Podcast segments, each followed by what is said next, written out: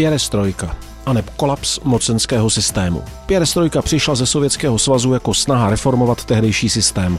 Ten se ale tehdejším garniturám rozpadl pod rukama. Naši komunističtí aparátčíci čekali skoro nejdéle z evropských zemí, protože neměli pokyny ze Sovětského svazu a sami neměli odvahu ani schopnosti jednat. Poslouchejte osmý díl z Tehlíkova kurzu moderních dějin. Osmým dílem z Tehlíkova kurzu moderních dějin České republiky, nebo Československa, eh, se dostáváme k pěrestrojce. To je pěkné téma. A já jsem ten minulý díl začínal tím, že jsme v historickém prostředí a zapomenul jsem se zeptat na to vysvětlení, aby zaznělo. Tak kde to tedy jsme? Jsme v pátém patře někdejšího federálního schromáždění, později Rádia Svobodná Evropy, dnes Národního muzea, ale každopádně jsme přímo v místnosti, z které si potom RFI sice udělalo zasedačku, ale v době komunistického parlamentu, to bylo patro, kde sedělo vedení komunistického parlamentu a zrovna tady byly přijímány zahraniční návštěvy od Muamara Kadáfího po další, kteří vlastně patřili do toho koloritu vlastně třeba mezinárodních vztahů komunistického parlamentu. Tak jim to pojďme natřít. tak jsme tak hezky v polovině 80. let, kdybychom vzali tu perestrojku, Tady zase hodně, hodně zajímavé, eh, jak tohle období Gorbačovovo mezi léty 85 až 89, vlastně velmi krátké, mimo jiné. Na to, jak je výrazné, tak je vlastně mhm. krátké. Jak eh, taky vstoupilo do jazyka, protože perestrojka, teď no, co s tím, no. tak to je přestavba a budeme co přestavovat a jak. Uh, Gorbačov přichází i se slovem glasnost, glasnost což ano. je vlastně jistá otevřenost a schopnost komunikovat, ale to vede k otázce, jak přeložit glasnost, jestli je to soudruzi, když řekneme otevřenost nebo svoboda, co s cenzurou, co s úřadem pro tiskový dohled. To znamená, dostáváme se do období, eh, kdy to eh, hlavní, co by se potom dalo jako, jako říct jako titulek pod eh, přestavbu, že českoslovenští komunisté nevěděli, co s tím. To, je, to jsem totiž, to jsem hledal místo, abych si to řekl já. Já mám totiž, ne, ne, já mám příběh nádherný, když jsem si z tábora v NDR přivezl bílé tričko s Gorbačovem a právě s nápisem Pěrestrojka a glasnost a měl jsem takový lehce rozechvělý, jako že si to kupuju.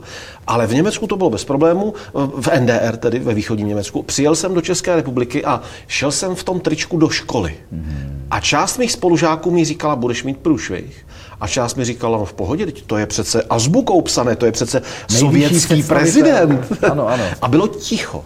Nikdo z kantorů to tehdy vůbec nějak nekomentoval. A to mě přišlo strašně divné. Takže ono opravdu eh, vedení ale i obyčejný člověk tím pádem nevěděl, co s tím? No, Obecně uh, už ten režim nevěděl, co sám se sebou. Ono to bylo vidět v těch ohromných rozporech, které začal mít uh, právě v té ekonomické oblasti, v sociální oblasti, protože uh, částečně se třeba o normalizaci mluví jako o období společenské dohody. Já si nemyslím, že je to tak jednoduché, uh-huh, uh-huh. že my budeme dělat tu politiku, ale dáme vám, uh, řekněme, nějaký komfort a Jak, nějaký sociální jistoty. zázemí, takovou uh-huh. tu jistotu.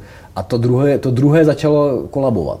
Prostě hloupostí korupce ve zdravotnictví kombinovaná s frontami na banány, kombinované prostě s obrovskými ekonomickými problémy nedostatku zboží, reálně nedostatku. Pro pomeranče se chodilo do knihkupectví, protože tam se to zase vyměnilo za nějakou hadičku, kterou tatínek vzal, protože byl automechanik a tak se ty věci jako prostě... Investigativní novinařina se dělala tak, že se chodilo do obchodu ptát se, jestli došly gumičky. Když to přeženu, tak to bylo vlastně velmi, velmi absurdní, ale to byl kolaps systému, který se projevuje v těch každodenních věcech. A teď tady byla otázka, co s tím. Navíc, mezinárodně se to prostě, a tady je hrozně vidět, jak jsme byli závislí z podstaty, se to neuvěřitelně promění. V první polovině 80. let velmi rychle za sebou zemřou představitelé Sovětského svazu Brežněv, Černěnko, Andropov. Andropov. Teď prostě ta gerontokracie... Jako... Rok co rok, tehdy byl vtip, jak se rusky řekne pohřeb, rok co rok. Rok co rok. A přijde Gorbačov, jako v podstatě střední generace, a přijde s, ně, s něčím, že i on sám musí řešit stav toho Sovětského svazu z hlediska hospodaření a tak dále. Má to a důležité je, problémy. on nebyl někdo, kdo by chtěl zbořit komunistický systém. Ne, ne. To taky je třeba mít na Rusové ho vlastně reálně nenávidí, protože on zbořil tu velikost Sovětského svazu. Tam mm-hmm. je třeba velmi kritizován, že to velké Rusko zmizelo díky němu. Ano, ano. velký sovětský svaz. Že začal reformovat a v rukou se mu to rozpadlo, protože to dělal zle. A ten moment eh, jakoby toho československého šoku, že nevíme, co s tím, byl ve fázi jednak Sověti přestali tak velmi drsně ingerovat a dávat v úzovkách jako instrukce, co se má dělat přesně. Je to prostě trošku vaše. A jestli je to naše, co to znamená. No a druhá věc je, kdo na to má reagovat. Prostě Jakéž? Bělák? Pravda. Indra? Máme tady 15 let třeba, uh, možná 17 let vedení, které je naučené plnit příkazy, a najednou přestali chodit příkazy. A zároveň vedení, které není tak japné, aby ten stát reálně jako řídilo. Uh-huh. Takže vlastně těch rozporů se objevilo hned, hned několik. Tam jsou prostě velmi jako staří komunisté, kteří ale neví, co dělat s novou situací. Ať už reformně, a u nás. Eh, proto jsme byli jedni z nejpomalejších z celého východního bloku.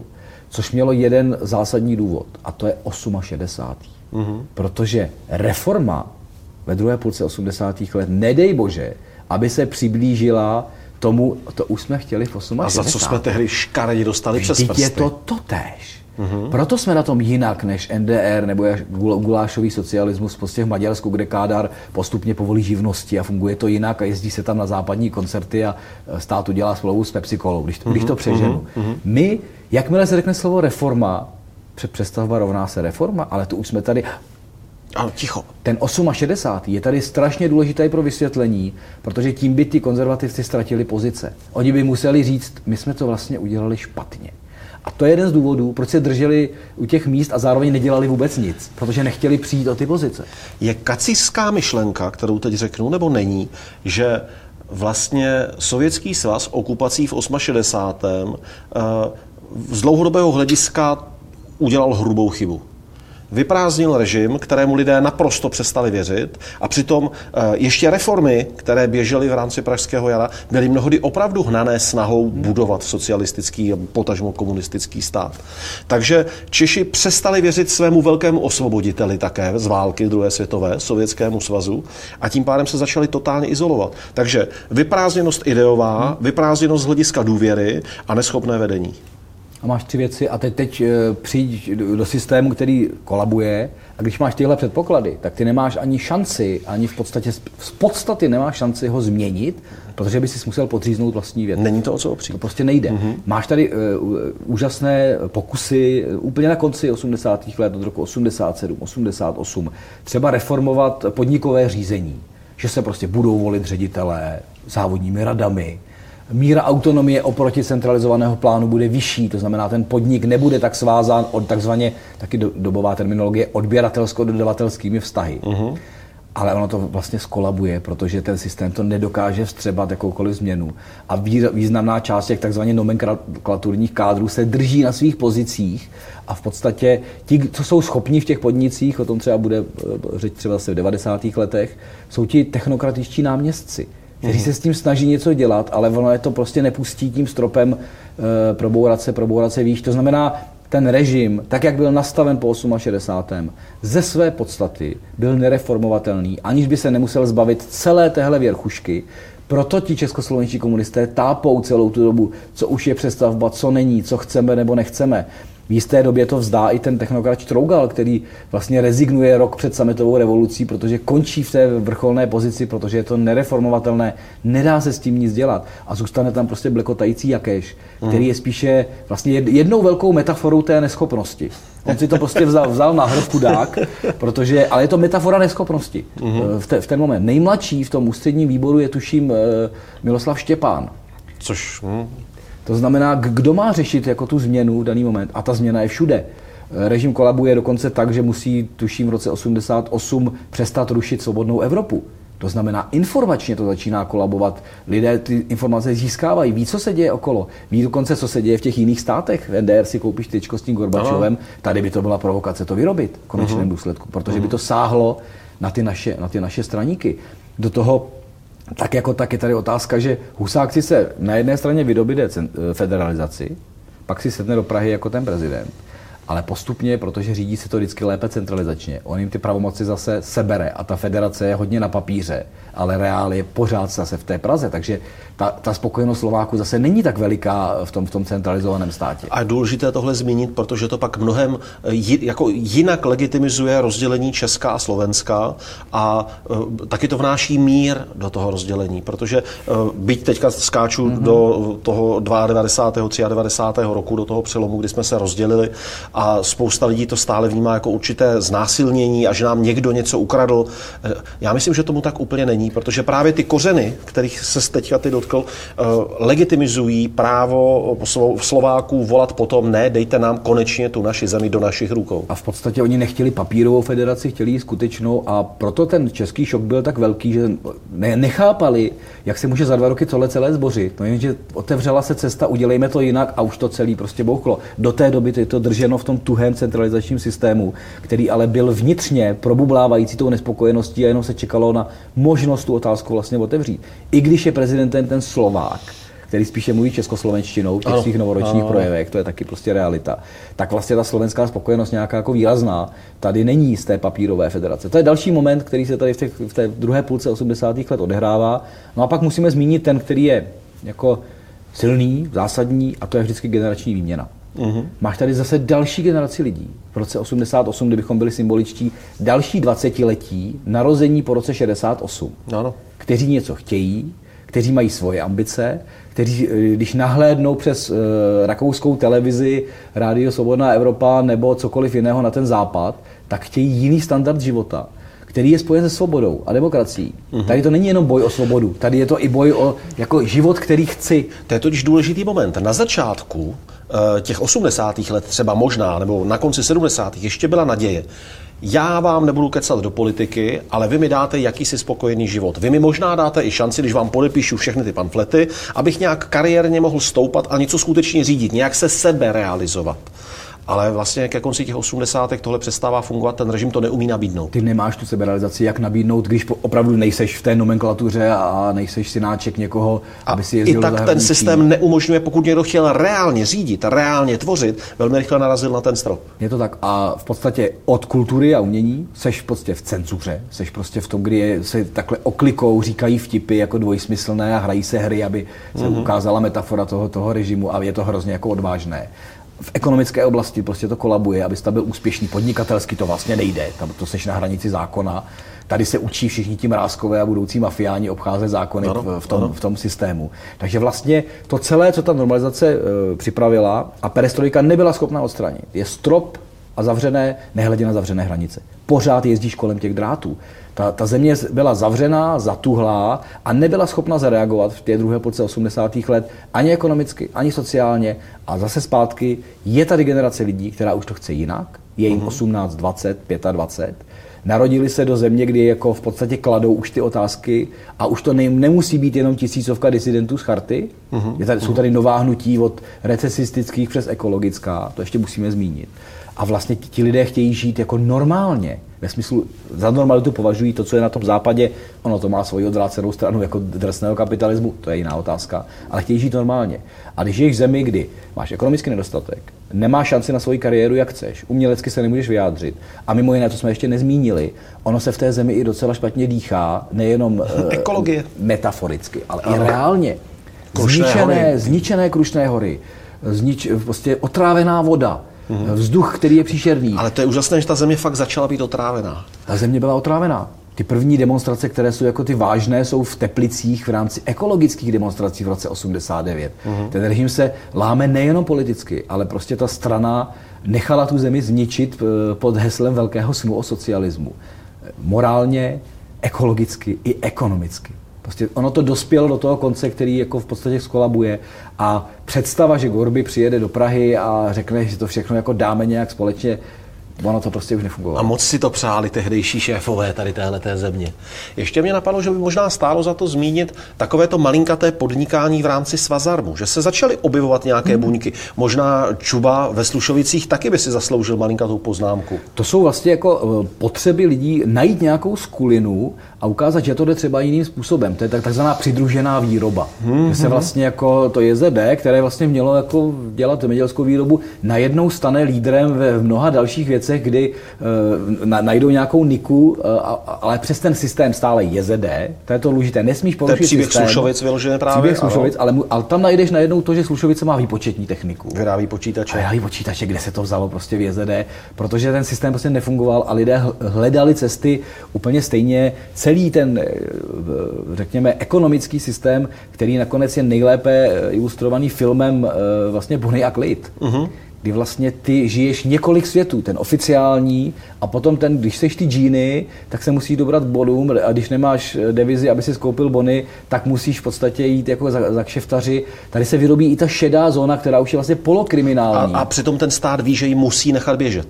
Že jako to musí prostě Tady se nezasahuje se nějakými jako obrovskými tresty, tady v podstatě to běží a probublává to a samozřejmě ten systém je e, pokřivený, že kdo zná dobře okresního tajemníka, kdo zná dobře krajského tajemníka, tak vlastně si může dělat trošku, co chce.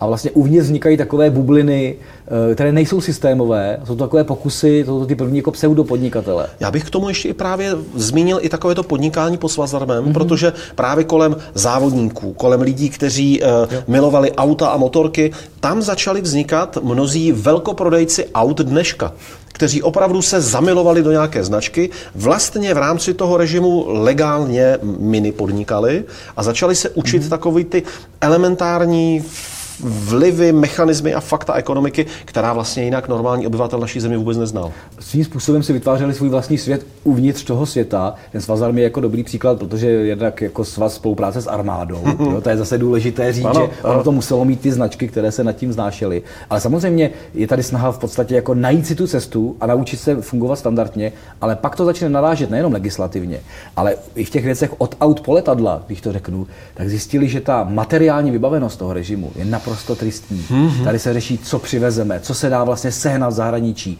A pak máš e, té doba, kdy prostě jde nahoru, jako další metafora konce 80. let Přemek Podlaha. Jo? Protože my si sami poradíme, my si něco opravíme. Prima nápadů je super, dneska jsou to prostě lifestyleový magazíny, jak si vylepšit byt a, a, a jak si vařit a tak dále. Ale tehdy to vycházelo z toho, já si pamatuju, mám v hlavě už jako kluk tu, tu reportáž, jak tam nějaký chlapec si vyrobil ten skateboard nebo snowboard, který si z překlišky, pak si ho a z nalakoval a z kolečkových bruslí a a co na západě stojí tolik a tolik, my si dokážeme vyrobit v té garáži. Ten receptář je úplně super jako pohled. Z tohoto dnešního dílu rozhodně budou audiovizuální odkazy. Určitě na film Bonnie a Klid, určitě na film Nejistá sezóna. Ano, Divadlo Jary Cimrmana krásně taky ukazuje jistý typ divné nálady, který, no, který tehdy zase, byl. A tam máš perfektní ty scény, které tak jako zatuhnou v tom filmu, kdy přijdete schvalovací komise. Ano. Ano. Byl si v systému různého uh, schvalování, různých komisí schvalování, kdy to jako se stichne a teď tam ta soudružka ti vypočítá, co je špatně a co máš, co máš ve folkové kapele, měli jsme přehrávky, vysvětlovali jsme naše texty písniček. v podstatě tohle už je moc a tohle se dá a on bude rozumný a dá se mu flaška, ale funguje to pořád, ten systém se nastaví jakoby represivně a ty se v něm potom jako učíš, učíš fungovat. A ano, ta nejistá sezóna je, je pěkná, mimo jiné proto, že to divadlo z podstaty funguje na dvojsmyslnosti. Ano. Funguje na něco, co se neřekne přímo, ale všichni na sebe mrknou, že to jako víme. To, že Zimmerman funguje sám o sobě, je skvělé, ale spousta podobných uměleckých projevů ti vyšumí, protože už v devadesátkách nejsou potřeba ty dvojsmysly, no tak už to nemá ano, tenhle, tenhle jako tu, tu sílu, kterou si ti lidé tak jako pomrkáváním e, definují.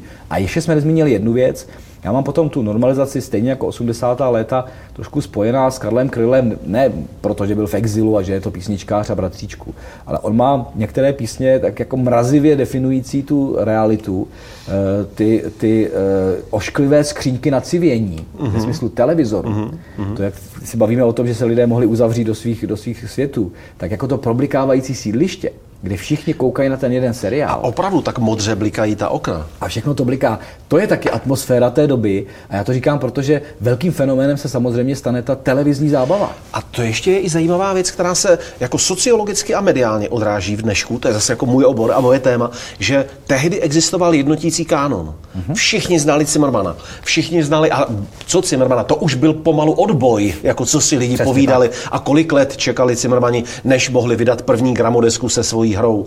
Ale všichni znali takové ty bakaláře, televarieté a takové ty rutinní pořady, protože prostě nebylo co vidět jiného. Takže člověk jeden den uviděl televarieté a druhý den věděl, že s kýmkoliv na ulici si o tom může začít povídat a všichni budou vědět. Ein Kessel Buntes. To je. To nic. V podstatě mezinárodní. Jako se sevře břuch.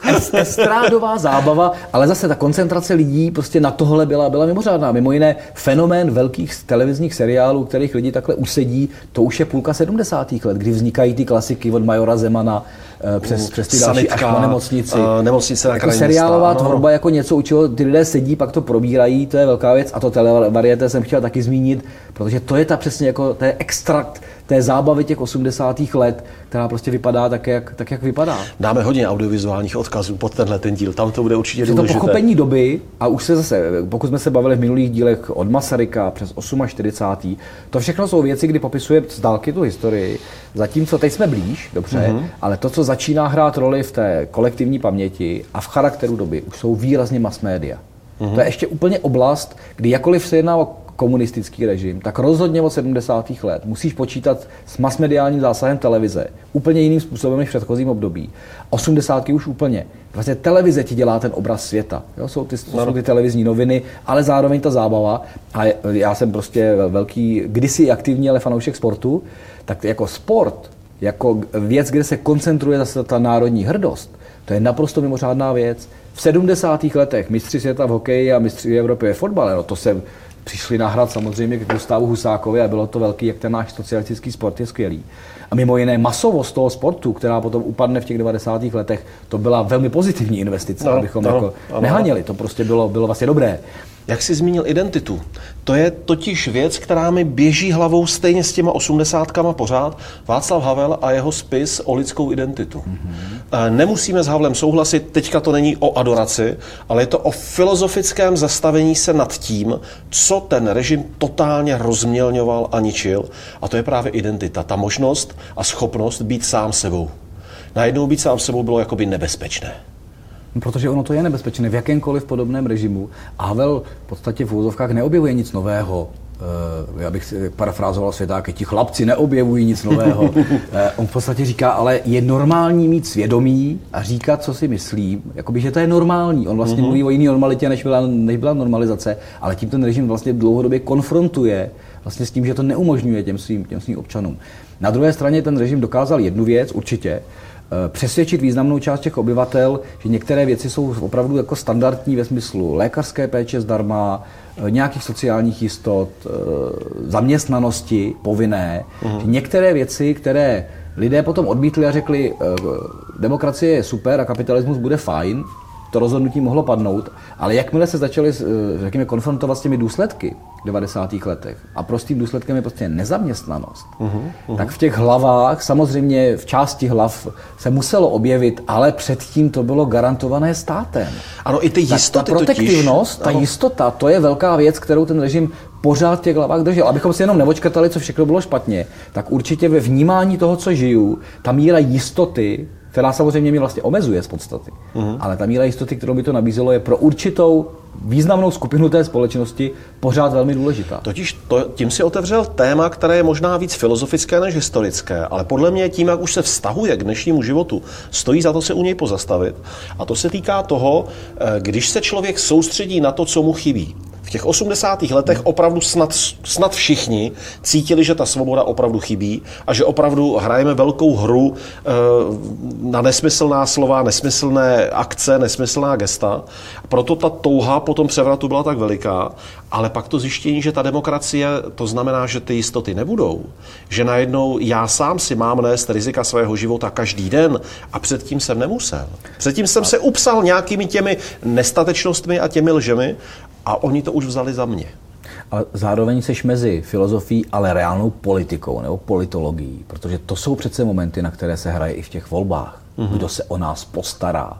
To funguje doteď samozřejmě jistá míra politického úspěchu některých hnutí je o tom, že říkají, my to za vás zařídíme. Ano, ta to vstupuje, to vstupuje ta role obětí, já ne, ne, oni, oni, to pořád je blízko, pořád Takže se to nabízí. Jako samozřejmě to demokracie eh, a všechny tyhle systémy, které na tebe kladou nároky a odpovědnost, není komfortní úplně ve všem, protože se mm-hmm. musíš o sebe starat a ne, každý, ne každému je to vlastně, vlastně příjemné. Co, co ten režim komunistický opravdu držel, bylo, já se starám jako režim o ty základní věci, v tomhle je socialismus vlastně v pořádku pořádku. Škola bude, lékař bude, určitě hlady trpět nebudete. Možná vám to nebude chutnat, ale najíte se. Myslím, že z velké části je to vlastně eh, be, nikoli v totalitně a diktaturně politika, kterou, díky které třeba západní Německo začalo v těch 50. 60. letech fungovat, protože eh, to byl vlastně stát s mnoha sociálními jistotami. Sociální jistota nebo najít tu hranici je strašně důležitá a na tom je třeba vědět, že jde udělat asi systém politický, v kterém sociální jistoty nejsou úplně špatné, aniž bys musel mít diktaturu. Jo? Mm-hmm. To, to je zase věc, kdy kdy se budeme bavit o kapitalismu versus socialismu třeba u 90. let,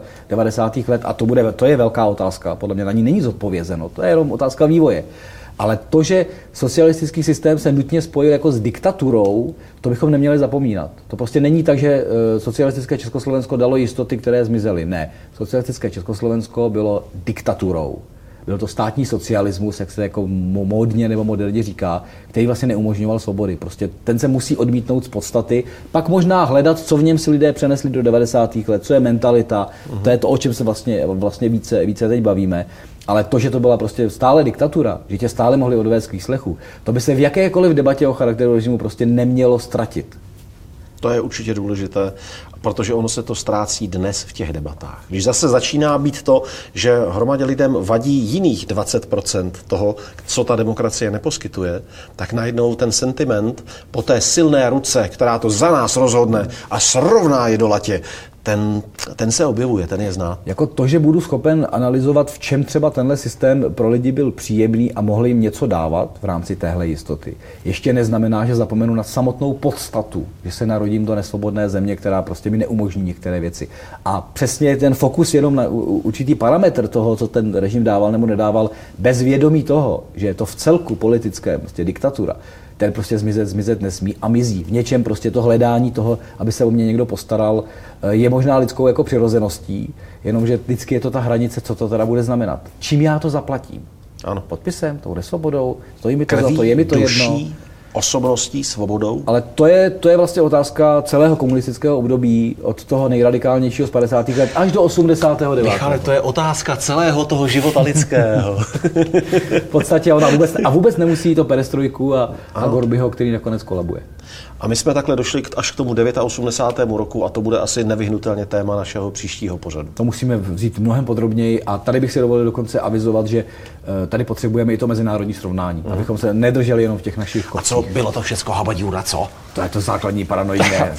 Já jsem měl eh, v roce 2019 eh, desítky přednášek po republice o 89. o listopadu. Ano, ano. A tak jako navnazujeme na příští díl a spousta otázek po tom diskuzi bylo, jako kdo to teda zorganizoval. Fakt? A to, to si příště třeba řekneme. Výborně, děkuji mnohokrát, buď zdrav. Měj Ahoj.